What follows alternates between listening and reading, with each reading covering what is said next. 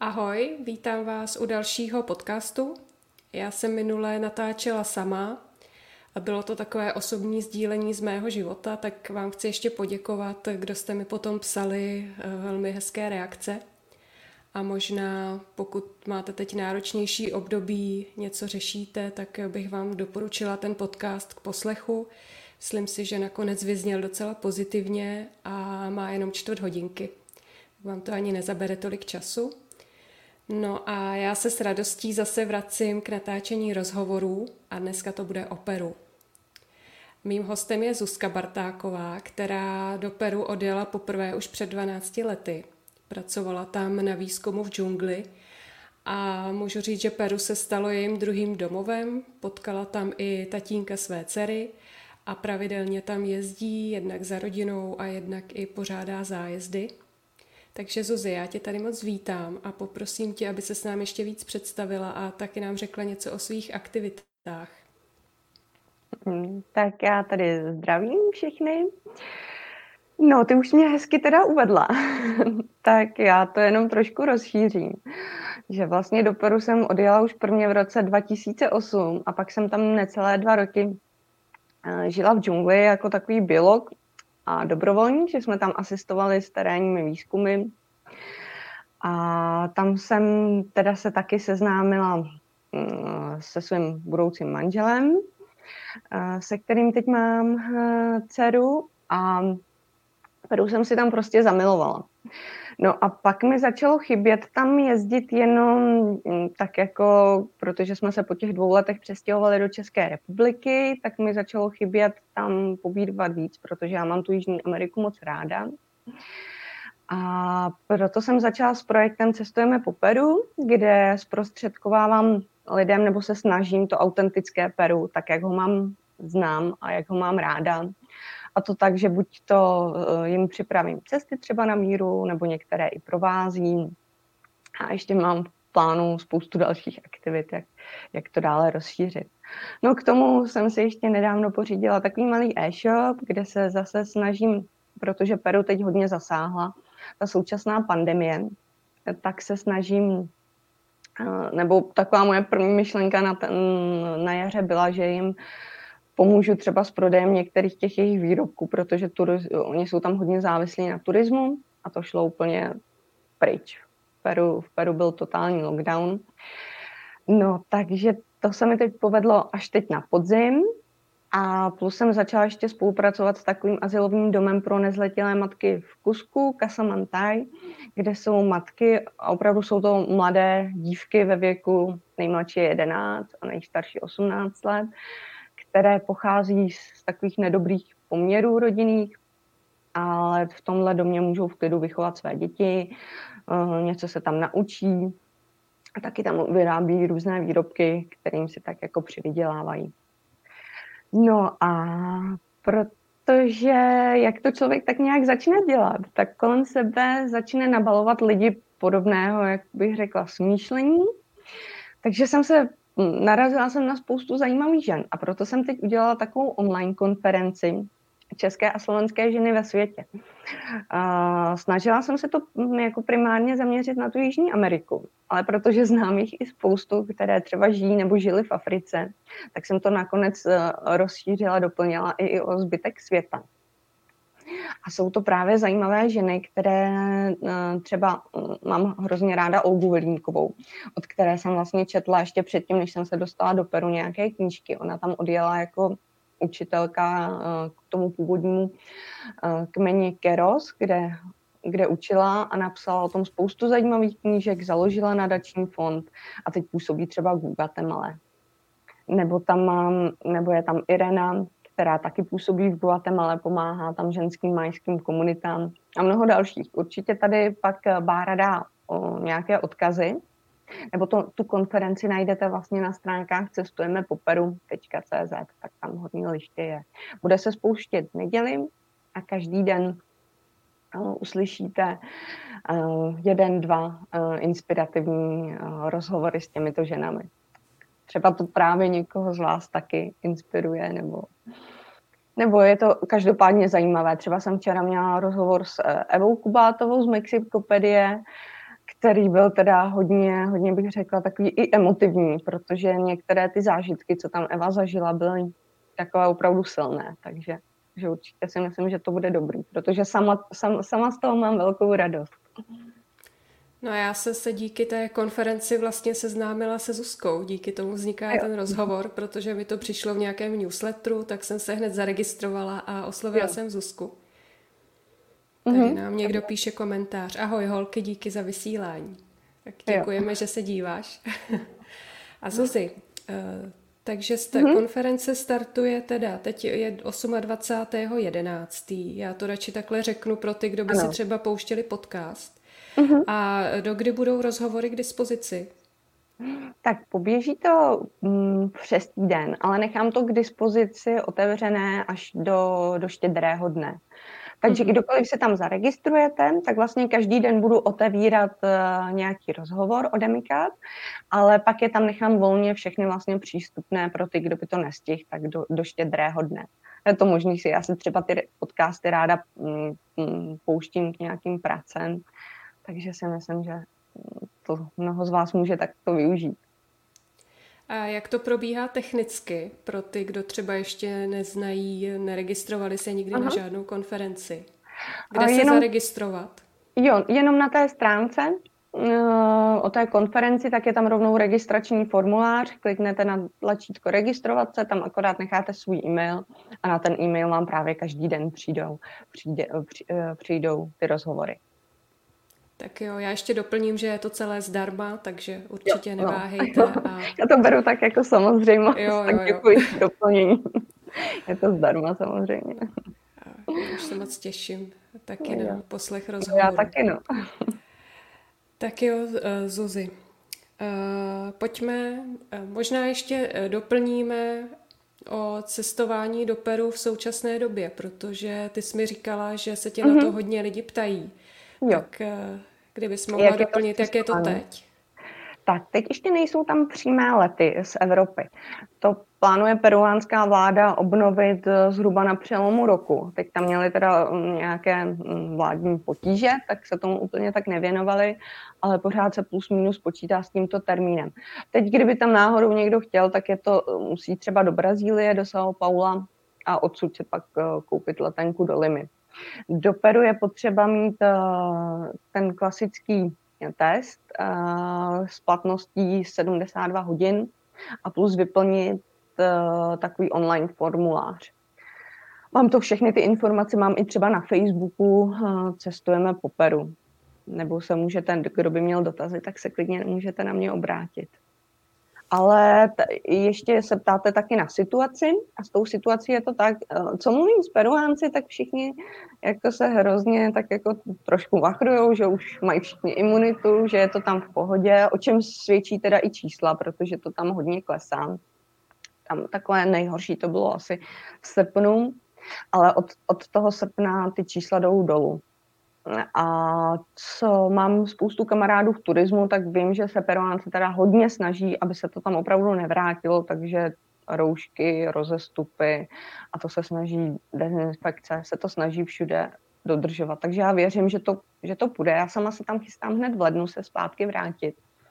Takže určitě budu informovat eh, na svých zase na svém Facebooku a stránkách o tom, jak to tam vypadá. Super, Zuzi. Děkuji ti za informace. Pojďme se teďka vrátit do minulosti, k té tvojí první cestě do Peru a k tvé práci v džungli. Já mm-hmm. jsem četla i tvůj e-book Cesta do džungle, který je hodně zajímavý. Um, líbí se mi, že to uh, popisuješ takovým syrovým způsobem, nebo jak to říct, že tam neukazuješ jenom tu hezkou stránku, ale i tu odvrácenou a máš to tam tak hezky namixované. Takže co si tam všechno zažila? No já bych řekla, že já jsem to popsala prostě takové, jako je to tam opravdu bylo. Že tam byly jak veselé momenty, smutné momenty, že ty lidi tam, i když se mi líbí, že jsou vždycky tak jako hodně optimisticky naladění, veselí, ale ten život tam nemají fakt jednoduchý. Uh, co jsem tam zažila, tak uh, spoustu věcí. Tam to byl opravdu takový mix. Uh, původně jsem tam totiž naivně tak jako odjížděla s tím, že budu tam jenom ponořená v džungli, budu tam bádat, zkoumat. A což taky bylo, co hodně jsem se toho o džungli naučila, naprosto mě dostala, protože pro biologa je to ráj, tam jste opravdu obklopený množstvím zvířat, a rostlin a všeho. A, ale pak vlastně mi to hodně dalo i z té lidské stránky. Poznala jsem tam a, prostě, jak to chodí v jiné kultuře, že ten pohled na svět, který jsem měla, že nemusí být ten jediný správný, že spousta lidí na světě má úplně prostě jiný názor. Já tam třeba často uvádím takový příklad, jako o tom haní, že o tom jsem měla dlouho debaty se svým kamarádem, když jsem furt mu tvrdila, že lhát je špatný. A on to furt nechápal. Jako říkal, proč, teď je to prostě legrace, teď jako, že, že, a já říkám, a vám tady jako neříkají třeba uh, mámy jako dětem, že se lhát nemá. Proč? že, že jsou tam úplně prostě jiný takový. Bylo to i tím, že to byl takový můj první dlouhodobější pobyt mimo Evropu. No. Tak, mě to tyhle... No, já si přiznám, že to lhaní, lhaní mě taky dost zarazilo. No. no prostě také ty kulturní rozdíly a zase mě to hodně posunulo. No. A, takže, takže jestli tohle si chtěla slyšet, nebo to mám ještě nějak jako rozvíst tu džungle. A možná, jaký byl tvůj denní program? Co jsi tam přesně dělala? Jo. Uh, tak jsem stávala většinou kolem páté hodiny ráno, podle toho, co jsme šli zrovna zkoumat, třeba na papoušky, jsem stávala asi o půl pátý, Vyrazila jsem na Solisko monitorovat papoušky. Oni se tam slétají, vlastně ta rezervace Tambopata, ve které jsem pracovala, tak je typická tím, že, se tam, že jsou tam taková jílová soliska nad skálou a tam se každé ráno slétají papoušci. Jednak takový malý, takový amazoniani, anebo pak i ty velcí arové. A oni musí ten jíl jíst kvůli tomu, že jim to pomáhá neutralizovat toxiny z potravy a taky si tím doplňují minerály. Ale protože ta otevřená plocha je trošku nebezpečná, tak tam musí lítat v těch velkých hejnech, protože víc očí víc vidí, kdyby se tam přiblížil nějaký predátor a chtěl je na tom solisku ulovit. A také je to pro ně něco takového jako diskotéka, prostě se tam seznámí, najdou si tam partnera, takže, takže to bylo i velké přírodní divadlo, mě to hrozně teda bavilo. Tohle to je sledovat, my jsme vlastně sledovali počty druhů, zapisovali si jejich chování a další. O tom jsme vlastně podávali každý měsíc takové reporty uh, univerzitám nebo těm výzkumným institucím.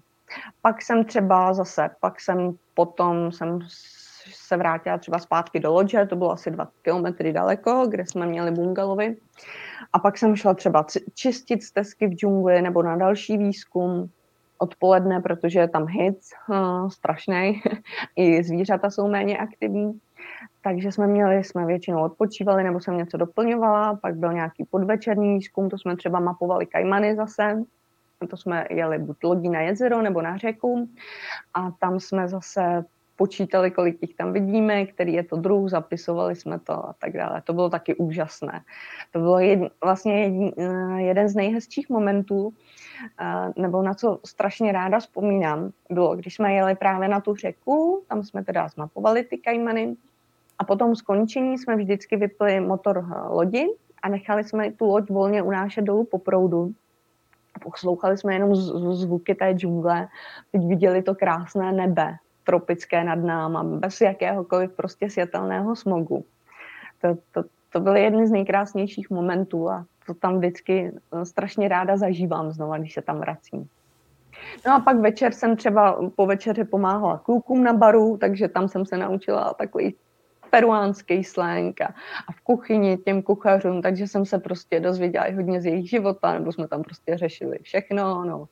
A pak, protože tam byl celkem mladý kolektiv, tak jsme ještě často chodili si třeba, aby jsme tam nerušili turisty, tak jsme si vzali nějaký pití a šli jsme ještě tam k řece. Občas, ne pořád, ale na nějakou párty si třeba udělat. Takže to tam bylo takové velmi živé a původně jsem s tím třeba ani nepočítala, když jsem tam když jsem tam odjížděla, že to tam bude až takové to. Zuzko, a myslíš si, že je vhodné to místo navštívit i s dětmi? Protože vím, že tam jezdí turisté třeba na pár mm-hmm. dní. Ty jsi tam byla se svou dcerou, viděla jsem mm-hmm. fotky. Doporučila jo, bys to? Určitě, určitě je to mm, vhodné i pro děti. Jenom eh, já si myslím, že je to třeba lepší pro ty děti, protože Rozy tam byla, když jí byly tři roky. Jako líbilo se jí tam, ale chyběly tam trošku jako jiný děti. Že se občas jako, ona je taková hodně, opravdu má ten jeho americký temperament, takže potřebuje pořád mít okolo sebe někoho a, a něco dělat. Takže jako jo, ta, ta džungle se jí líbila, ale už po dvou dnech se tam začala jako nudit, že ještě to není takový přírodovědec, třeba ani nebude. Jako já, že to bude všechno jako mm, zkoumat a to. Jestli myslíš z hlediska bezpečnosti, tak je to jako bez problémů. Je potřeba, aby jako mít repelent, dlouhé rukávy a tohle. A ty stezky, po kterých chodíme, tak mm, jako nehrozí tam nějaké, vždycky musím vysvětlit, že se ničeho ne, nemá dotýkat a myslím si, že je to jako v tomhle tom bez problémů. I několik, spoustu dětí jsem tam taky, nebo rodiny s dětmi provázela. A ten loď, ten leven, kde jsem pracovala, tak je i jako dobře vybavený, takový jako bezpečný, jsou tam normálně sprchy, záchod, teď tam nově dokonce, co, což jsem koukala, protože to jsem nezažila, já když jsem tam byla, tak tam nebyla ani elektřina, voda jenom z řeky a teď tam dokonce to nějak jako vylepšili, že už je tam i teplá voda, což vůbec není úplně tak potřeba v těch hicech, ale, ale myslím jako takhle, kdo by tam chtěl s těmi malými dětmi, tak, tak se to dá úplně bez problémů. A výborně tam vaří. A Zuzi, jak je na tom ochrana přírody v Peru? Tak dochází tam ke kácení pralesa, nebo co jste tam vlastně vyskoumali? tak my jsme spíš dělali takové jako výzkumy o, těch počtech těch zvířat, jaká je ta druhová proměnlivost, nebo tam probíhal velký takový projekt Rainfor, eh, kde, který zkoumal, jak se vlastně oxid uhličitý ukládá jaký je ten cyklus a jak se ukládá v těch tropických dneš, deštných pralesech. A taky tam vlastně moje kamarádka zkoumala, protože tam je velký problém eh, se zlatokopectvím, s tím ilegálním zlatokopectvím. Eh, a oni ty zlatokopové používají rtuť, protože to opravdu dělají takovými primitivními způsoby, no, způsoby. Oni to nesmí samozřejmě dělat v rezervaci, ale mimo rezervaci, ale do, té, do, do těch řek, protože to zlato těží na, to, z těch břehů. Ale jsou tam velké množství rtuti. No a ta rtuť samozřejmě se volně dostává i do okolí, takže ta tam zkoumala třeba, eh, jaké je už to zamoření tou rtutí toho okolí. A eh, s tou ochranou přírody tady právě eh, v této oblasti jsou velkým problémem ty zlatokopové, protože oni s, přijdou na území, to totálně vykácí, vytěží tam, co se dá a pak to opustí. Takže za nimi zůstane spustošená měsíční krajina. A to je to, ten počet se rok od roku zvětšuje, jsou tam, i když se tam teď přelétává na to oblastí, tak už je to z letadla vidět, že ty velké oblasti, které jsou opravdu jak měsíční krajina, kde předtím byla krásná džungle. Vláda se proti tomu snaží nějakým způsobem zasahovat, buď dělá jednou za čas nějaké, jak bych říkal, výpady proti ním, že tam na to místo dorazí, všechno jim zničí, zapálí a ty lidi, jak bych řekla, rozpráší nebo tak nějak. Pak se snaží jim dávat nějak to trošku zlegalizovat uh, formou koncesí. Už trošku se to jako zlepšilo, že z některých míst, co byly třeba i na řece Tambopata, tak už se dostali pryč, ale, ale není to pořád ještě ideální. Takže tohle je jeden z velkých problémů, co tam mají. A pak je mm, taky to kácení, jedna kvůli třeba vzácnému dřevu, může to být i, pro jako, když chtějí novou půdu, ale to není třeba tak rozsáhlé, jako známe z Brazílie tam je to jako daleko horší, tam, protože tohle je celkem nedaleko od hranic Brazílií, takže stačí i dojet jako za hranice z Brazílií a tam, tam je ten rozdíl docela velmi patrný. Takže to tak to Peru si myslím ještě tak trošku jako drží. Třeba i vidím hodně pokrok. Když jsem tam byla 2008, tak u toho jezera tam chodili jakoby lidé z místních komunit, ještě lovit třeba velká zvířata, jako tapíry a takhle. Ale ta ochrana, ty, ta stráž toho parku hodně posílila, takže teď, když, když tam třeba jdu, tak je i uvidím tu stráž u toho jezera, že už to tam jako víc hlídá, že mi přijde, že v, tom, v, v téhle ochraně to trošku jako více posílilo. A uvědomují si místní lidi, co tam vlastně mají za bohatství, řekněme, přírodní a že by, že by to měli chránit a že vlastně jim tam potom budou přijíždět ti turisté, kteří přinesou peníze. Vnímají to takhle? Mm-hmm. Jak kteří? Je to, já bych řekla, že je to stejné prostě jako v České republice. Někteří to vědí, váží si toho, pracují v tom ekoturismu. To jsou třeba i někteří lidé z těch místních komunit, třeba z SECHA, jak se tomu hodně věnují. Ale jsou tam prostě lidi, kterým je to jako jedno. No. Hmm. Prostě nedá se to jako říct jako všeobecně. No. Susko, mě by zajímala, mě zajímal tvůj názor na takovou obecně rozšířenou, jak bych to řekla, rozšířené tvrzení, že v mm-hmm. chudých li- zemích jsou lidé šťastnější než u nás na západě. Jaká mm-hmm. je tvoje zkušenost? Uh, tak jako určitě jsou tam takový víc uh, šťastnější, uh, veselější. Uh, možná je to tím těžším životem, který tam jako rozhodně mají tak se snaží být prostě takový, mm, hledat si tu radost i jinde, mít radost s málem. No, Nestresují se tam určitě tolik. Já si třeba pamatuju takový, když jsem se tam, já jsem tam byla 2008, pak jsem na chvilku, na pár měsíců se vrátila do Čeru a pak jsem se tam zase vrátila. Abych tam mohla být vlastně co nejdíle, nejdále, roka půl pak, tak jsem tady měla dvě práce, abych si vydělala prostě co nejvíc peněz, takže jsem tam přijela a teď jsem tam hned začala něco pracovat, organizovat. A teď ty mý kamarádi se na mě takhle koukali a řekli, čeká seš jako normální, co tady lítáš jak tryskomyš. Sklidni se trošku. No, tak jsem se trošku sklidnila s ním a zase, zase najela do takového jeho amerického tempa, rytmu. A no, neřeší tam prostě ty věci tolik a mají v nějakém ohledu určitě ten život takový jako možná šťastnější, nevím. On každý to má jinak nastavené a každému asi vyhovuje něco jiného. No. Ono se to asi taky špatně měří, viď? Třeba sebe hmm. považuji za šťastného člověka, ale kdyby se s mě zeptala v den, kdy mám blbou náladu a od rána je všechno špatně, tak ti řeknu jo. asi něco jiného. Takže, ale jo, mhm. asi, asi jsem pochopila jo. point toho, co říkáš. Jo, jsou tam opravdu, když tam přijali naše rodiče, tak byli strašně překvapení, že, nebo se jim líbilo, ne, překvapený, že prostě třeba mm, všichni v té rodině, že mají úsměv od rána do večera na tváři, že se pořád prostě smějou, no. Že, že jim to přišlo hrozně milé, příjemné, sympatické. Na druhou stranu vím, že zase oni jako třeba ne, ne úplně záviděj, ale že to, že říkají, že spoustu, že to tady musíme mít prostě v Čechách lepší. Politiky. A říkám, ha, ha, ha. že tam nemáme tolik skorumpované um, školství, zdravotnictví a zase, zase tohle, takže jako si taky uvědomují, že nevím, jak bych to asi jako schrnula. Každopádně ráda se tam od nich právě tou, tou jejich veselou americ, jeho americkou latino náladou vždycky jako nabiju. A, no Co tak, jsi tak. si ještě vzala z peruánské mentality?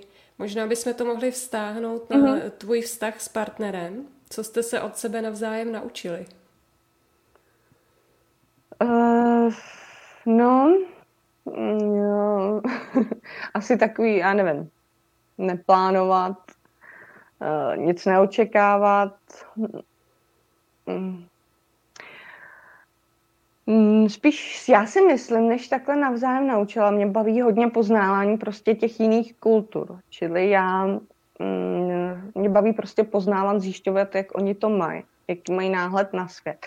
Proč a jak tohle to jako probíhá. Takže já třeba, když jdeme já nevím, na, na dušičky, na ten Dia de los Muertos, když jsem šla s nimi na hřbitov, tak se pořád na něco prostě vyptávám, jak, jak to měli prostě s těma předkama, co a jak dělali a to. Čili mě to obohacuje spíš jako takovým tě, to způsobem, jako to, to zkoumat proč a jak to ta jiná kultura má prostě jinak.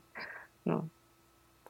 A došla si třeba k tomu, že si víc vážíš těch vymožeností, které tady máme, protože to říkají občas cestovatelé, že když se vrátí do Česka, tak si váží tekoucí vody, teplé vody, toho, že je všude čisto a tak dále. Jak to máš ty? Jo, to taky, to si toho určitě vážím. Na druhou stranu jsem se tam prostě naučila, že, že, že spoustu věcí prostě k tomu životu není potřeba. Když jsem tam vydržela žít skoro dva roky v džungli bez jako elektřiny a nějaké teplé vody a bez, bez toho, tak jako fakt člověk zjistí, že a měla jsem tam jeden kufr věcí a s tím jsem si tam v pohodě vystačila, no. Takže člověk zjistí, že toho opravdu k tomu životu moc nepotřebuje. Dobře, já mám připravený pro tebe ještě otázky na cestování s dětmi, ale to si necháme jo. až do druhé půlky rozhovoru, který, která bude potom v klubu pro mámy cestovatelky. Uh-huh. A já bych se tě ještě teda zeptala na výchovu dětí v Peru. To mě taky zaujalo jo. u tebe na blogu, že tam byla uh-huh. zmínka o tom, že výchova je i do, až do dnešní doby hodně autoritativní, že se od dětí očekává poslušnost a vlastně se moc ani nevyžaduje vlastní názor. Tak by mě zajímalo, jestli to tak skutečně je, jestli to tak vnímáš a jestli někdy nenarážíš uh, třeba se svým stylem výchovy. Předpokládám, že ty takovýhle styl nemáš. No, to ne, no. Ale já bych řekla, že já to nechci zase paušalizovat, hmm. prostě celé Peru, protože to, co jsem zažila já v džungli, tak je zase trošku jiné, než by to bylo v hlavním městě. A jiné, než třeba zažívala ta, ta kamarádka v horách. Takže mm, obecně jo, je, je to tam, Peruánci prostě jsou zvyklí poslouchat, co, co, co řekne autorita. A to je, kolikrát to vidím prostě, když jednáme s úřady, nebo s nějakou jakoby rádoby vyšší byrokratickou autoritou, tak prostě oni poslouchají bez toho, aby přemýšleli o tom, jestli jaké je, jaká ta věc, jestli to má smysl, nějaký význam. Prostě to tak je a poslechne se to. A ne, nebo když jsem se ptala, proč musíme vyplňovat v tom Exploresin, v tom lodi, kdy jsem pracoval, tak spoustu prostě takových papírů, k čemu to jako je. Oni to jako nevěděli, ale prostě se to tak dělá, tak se to jako bude vyplňovat, no. Takovýhle jako drobnosti. No a teď já si myslím, že je to prostě dáno jako historicky. Tam měli mm, spoustu mm, manžel nebo bývalý partner pochází z šesti dětí, takže museli poslouchat a jeho rodiče, ty pochází třeba z 12, ze 14 dětí. Takže když ty lidi měli takovéhle prostě množství dětí, tak prostě tam museli nějakým způsobem, aby to fungovalo, tak to asi bylo logické. A taky přežít nebylo jednoduché, protože tam eh, vždycky v té rodině byl někdo, nějaký třeba dítě, nějaký umrtí, co jako zemřelo.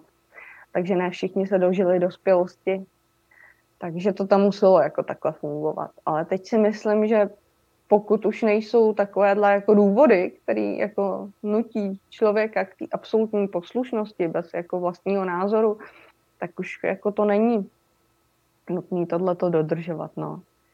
Ale zase na druhou stranu, oni jsou tam k těm dětem takový hrozně vřelý a otevřený a mm, to dítě, já tam třeba, když tam jsem, tak uh, rozárka je pořád jako s někým, s tetou, s babičkou, s bratránkem a že se všichni tak jako s ní rádi hrají a, a, a že je to takový jako hezký, no. Že to tady uh, v Čechách, že by tak jako byly třeba nadšený babičky a sami od sebe jako hned hlídali a, a a všichni vlastně z té rodiny, tak to tady úplně jako není. Jako mám tady jako taky fajn rodinu, ale ten rozdíl prostě, kde tam, tam se tě ani pomalu neptají a vezmou si to dítě a hrajou si s ním. A tak to úplně jako není, no, tady. Takhle, že, že, by, že by ti se ti hrnuli domů lidi a chtěli, prali se o to, jestli ti pohlí, můžou pohlídat dítě. Řešila jsi někdy nějaké rozpory ve výchově, nebo to necháváš plynout s tím, že rozárka si vybere z toho, co potřebuje? Asi tak, no. Já si hodně ty věci snažím právě vysvětlovat, no, tak ti řeknu, no prostě tady, tady peruánská babička to má prostě jinak, protože tak a tak. Takže, no, ale je to tam spíš takový vtipný jako paradox, že že oni se, já nevím, jestli je to i tím, že Rozárka je taková jako napůl peruánka, tak se prostě snaží, aby byla pořád taková jako krásná, načesaná, aby se jí asi jako mohli chlubit. A já ji tam vždycky nechám běhat jako rozcuchanou a, a bez bot a z toho tchyně teda jí z toho pomalu omejvá, že je jak napívá, jak indiánka. A vždycky říkám, teď je to indiánka, to je skvělý, ne? a oni z toho mají pomalu jako hrůzu, no, že s náhodou na něco šlápne, nebo já nevím. Ale já to beru tak jako s humorem. Je to, Přesně, a ono taky, když s tou rodinou nejsi pořád, viď, mm. tak se to dá asi zvládnout. No, to tam, to tam obdivuju teda, jestli ještě do toho můžu to, protože mm. tam jak vyžijou jako pohromadě. Na jednu stranu je to jako super, protože si takhle navzájem pohlídají děti. Teď se jim to hodně, tím jak vlastně byla pandemie, a spousta lidí přišlo o práci, tak je to i zachránilo, protože když žili společně, tak sdíleli vlastně všechny ty náklady a tohle a díky tomu vlastně tam přežili. Nebo hodně lidí se nějakým způsobem dokázalo jako mít co jíst. Ale na druhou stranu to musí být teda hodně náročný žít eh, pohromadě v jednom domě, kde tam v každém třeba tady, v každém domě je spoustu místností a v každé té místnosti žije jedna rodina, čili třeba táta, a máma a, a děti. Takže takhle společně jako fungovat celou dobu musí být teda náročné. No. To určitě jo. Předpokládám, že tam byly taky zavřené školy. Hmm. To vůbec tam je se školstvím?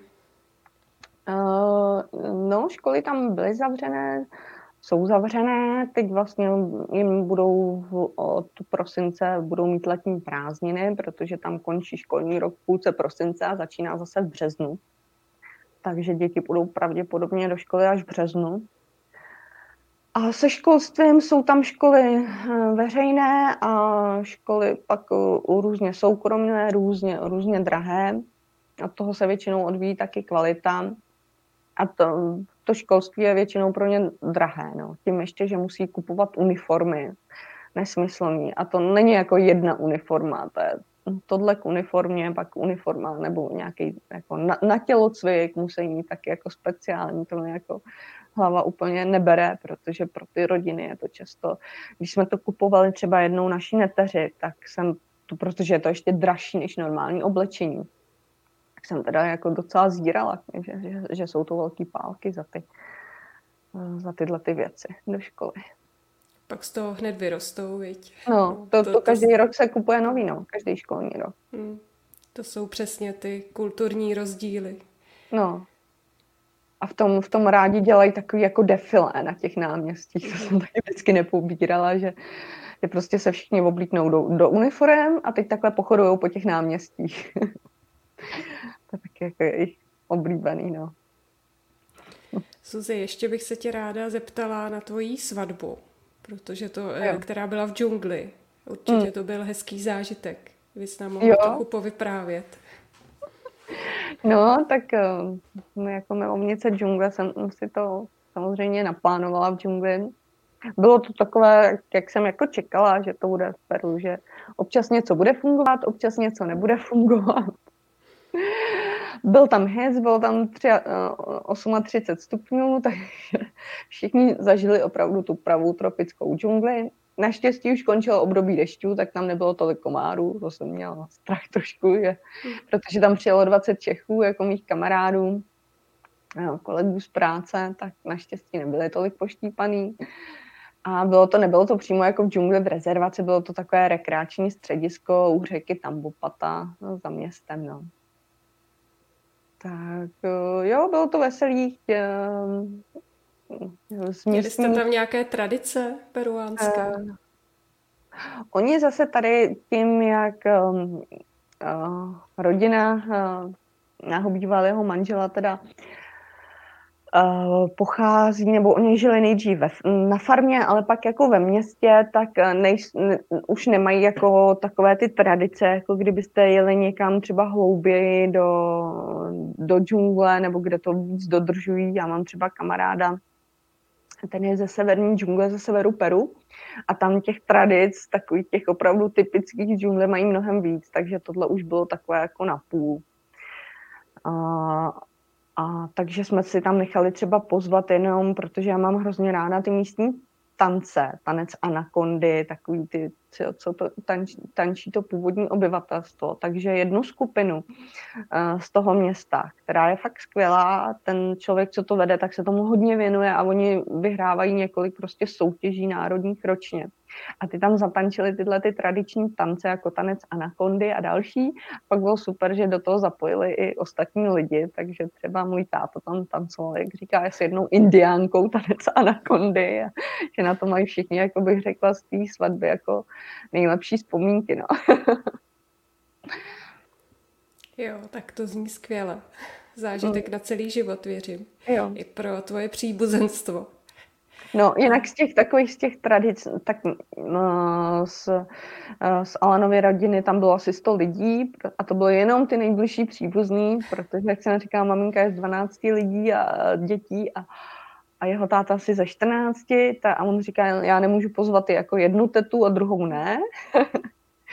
takže to pozval všechno a naštěstí těch 200 lidí nepřijelo asi jenom 100. No. Takže a ještě oni jsou teda z těch tradic, co jsem se taky snažila, oni si potrpí na takový různý proslovy a projevy, takže, takže tam musí mluvit, se k tomu vyjadřovat asi, já nevím, tak ale trošku jsme to zredukovali, že z jeho rodiny asi jenom šest lidí tam mluvilo, tak to jako šlo, no.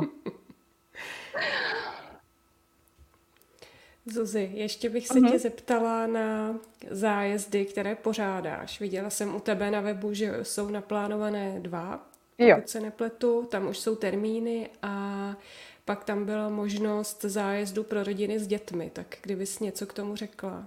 Jo. Jak, eh, třeba v čem se liší ty zájezdy od klasických cestovek a na jaká místa budeš provázet a tak dále. Mm-hmm. Jo, tak já nejdřív řeknu, nejsou to zájezdy, protože já je tam jako provázím. Já jsem vlastně v té době per, Peru, mm-hmm. takže já to nazývám třeba cesty, někdo to nazývá expedice. No asi na tom jako na té terminologii úplně jako nesejde.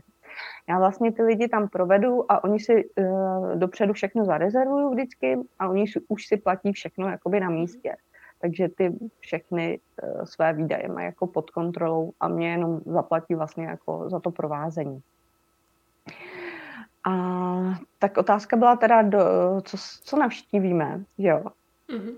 A já se to snažím těm lidem ukázat jako kompletní Peru nejenom, nejenom třeba hory nebo ně, nějaké části. Snažím se, aby poznali opravdu všechno, pro, no, nebo co, co, co je v rámci možností za, za ty dva až tři týdny.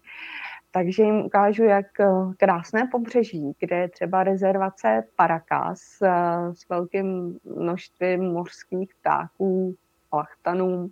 Pak se podíváme do pouště, a v tom třídenním do toho konce jedeme do mého oblíbeného kanionu Ztracený v poušti, kde je cestou i třeba jsou různé posílie, protože tam bylo dřív křídové moře. A pak ten kanion je, je nádherný. No. A nejezdí tam k tomu moc turistů. My jsme tam potkali třeba maximálně jedno auto, nebo jsme tam byli sami.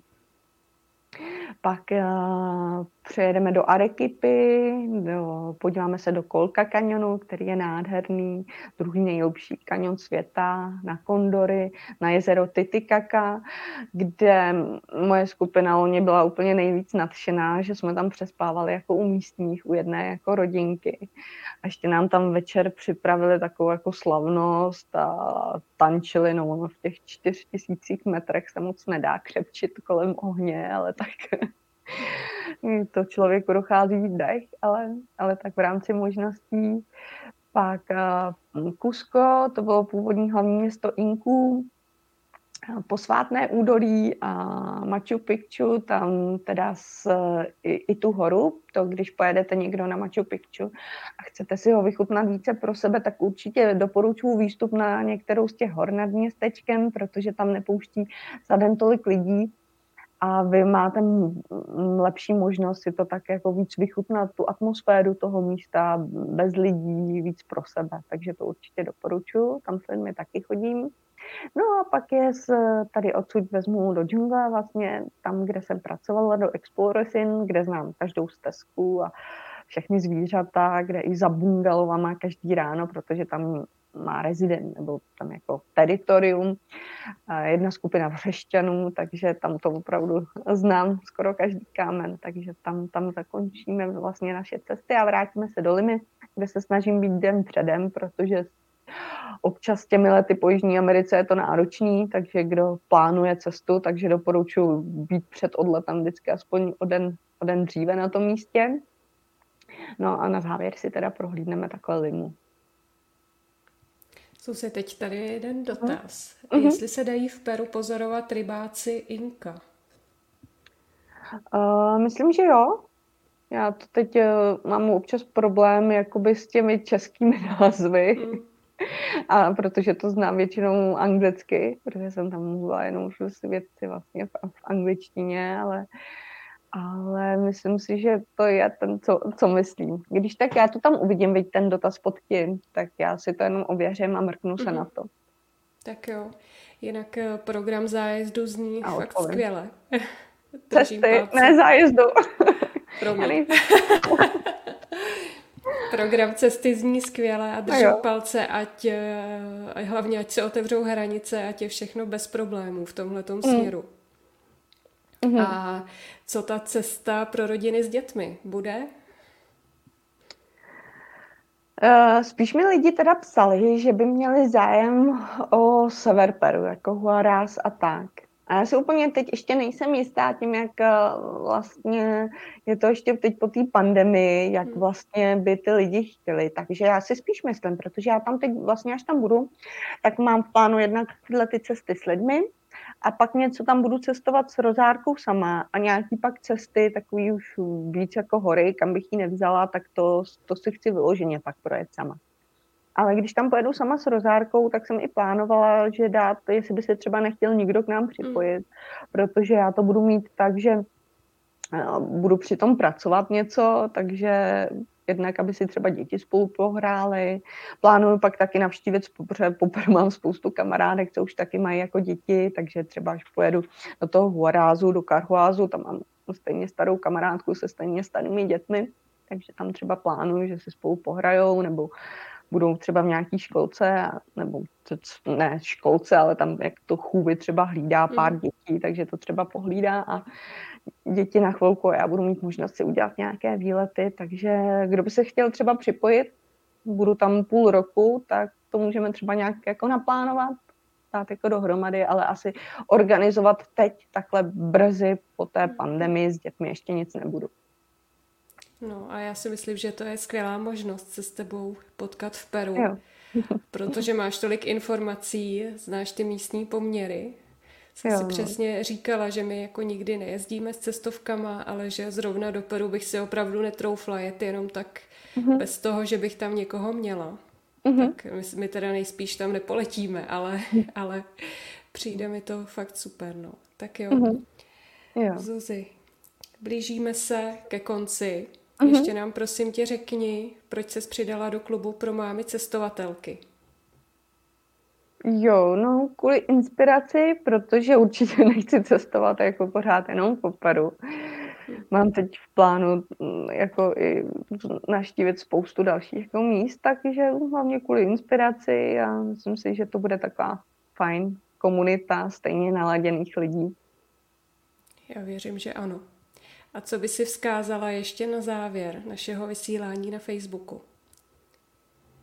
Ježíš, to jsi mě zaskočila.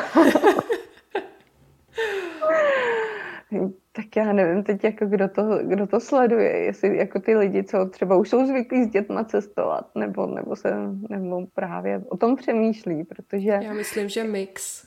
jo, protože to cestování s dětmi jako je, je neříkám, že je to jednoduchý, to to je jako jet sama a s dítětem, to je nebá dudy. je to, jako nejnáročnější způsob cestování asi, ale zároveň je to jako skvělý. tím vás od toho nechci jako odrazovat, protože je to skvělý a vidím, že tomu dítěti to strašně dá. Co si Rozy všechno pamatuje, co tam jako zažila, všechny ty detaily, pomalu jako víc než já, pořád na to vzpomíná. Hodně to dává, že prostě ví, že Peru je to takhle, v Čechách je to takhle a ve Španělsku je to třeba zase jinak. Takže si myslím, že toto dítě tak ohromně rozvíjí víc než nějaká školka, mm, kroužky a tyhle ty věci. Takže to je určitě velký takový vklad do, do toho rozvoje dítěte. Takže určitě doporučuji všemi, všema deseti nebát se toho a vyrazit. Mm-hmm. Souzním s tebou naprosto, no, že je důležitý, aby děti měly přehled o okolním světě, alespoň pro mě, protože jim to pak taky uh, přesně znají různé pohledy na věci, nejenom ten náš no. český a můžou si z toho vybrat a určitě jsou pak i tolerantnější k jiným kulturám a tak. No, určitě. Tak jo, Zuzi, já ti moc děkuju. My ještě dotočíme tu druhou půlku, mm-hmm. od, eh, kde si řekneme více detailů o cestování s dětmi po Peru. Děkuji vám, kdo jste se na nás dívali naživo, i vám, kdo si stáhnete podcast. Určitě se registrujte na Zuzčinu konferenci, bude určitě skvělá. A já se budu těšit zase příště u dalšího podcastu. Ahoj. Ahoj.